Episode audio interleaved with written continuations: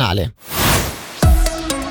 a due news. E in primo piano c'è quanto sta trapelando dal Centro federale per richiedenti asilo di Chiasso alle dichiarazioni rilasciate l'altro ieri da una rifugiata che eh, riferisce ai microfoni di Tio di essere spaventata e molestata nel centro asilanti.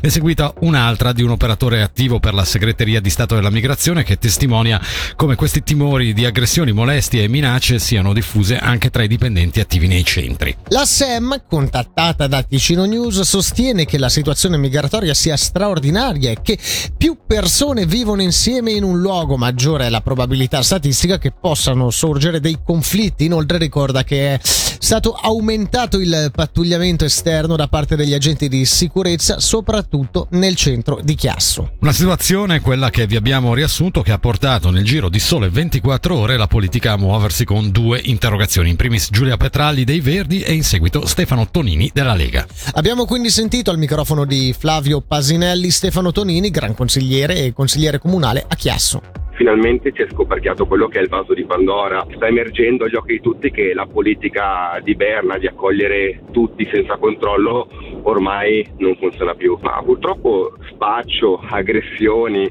furti e violenza sono all'ordine del giorno.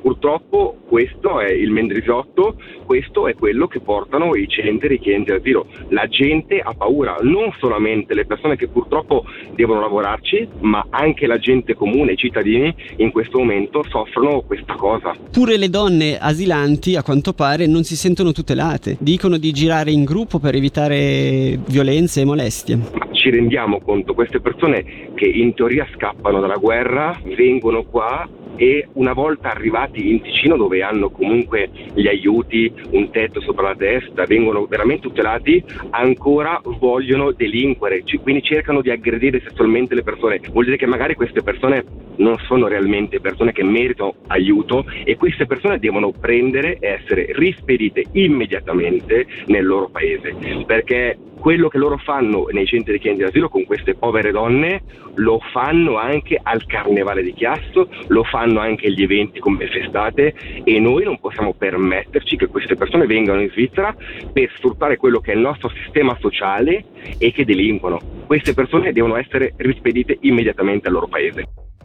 Voltiamo pagina, quattro condanne e un proscioglimento, questo è il contenuto della sentenza della Corte delle Assise Criminali di Lugano nei confronti dei cinque imputati a processo per la truffa del vino. Le quattro pene inflitte vanno dai 16 ai 36 mesi di detenzione, tutti almeno in parte sospesi. La Corte doveva decidere pure la sorte delle 30.000, 30.000 scusate, bottiglie di vino contraffatto e sotto sequestro e ha optato per una vendita all'asta dopo che il vino verrà imbottigliato di nuovo. Il municipio di Mendrisio ha deciso in sede di consiglio comunale di eh, lasciare nelle mani del sindaco Samuele Cavadini il dicastero AIM. Alcuni mesi fa l'esecutivo aveva deciso di sospendere la conduzione dello stesso dicastero al municipale Massimo Cerutti. Ora la gestione dei grandi progetti che riguardano le AIM sarà assunta collegialmente dai membri del municipio. Voltiamo pagina, Polizia Cantonale e Polizia di Chiasso comunicano il fermo e la denuncia di un 34enne motociclista croato reato del Mendrisiotto, autore di gravi infrazioni alla circolazione stradale. L'uomo senza patente ha circolato su un motoveicolo senza targhe a 85 km orari sul limite di 30 e poi a 116 km orari sul limite di 50.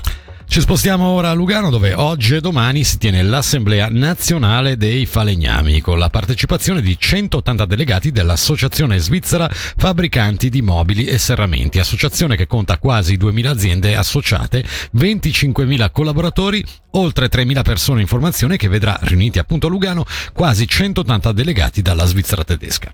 L'evento organizzato dalla sezione ticinese con il presidente Renato Scerpella abbiamo parlato dei punti principali principali che verranno trattati in questa occasione e delle principali sfide da affrontare per il settore.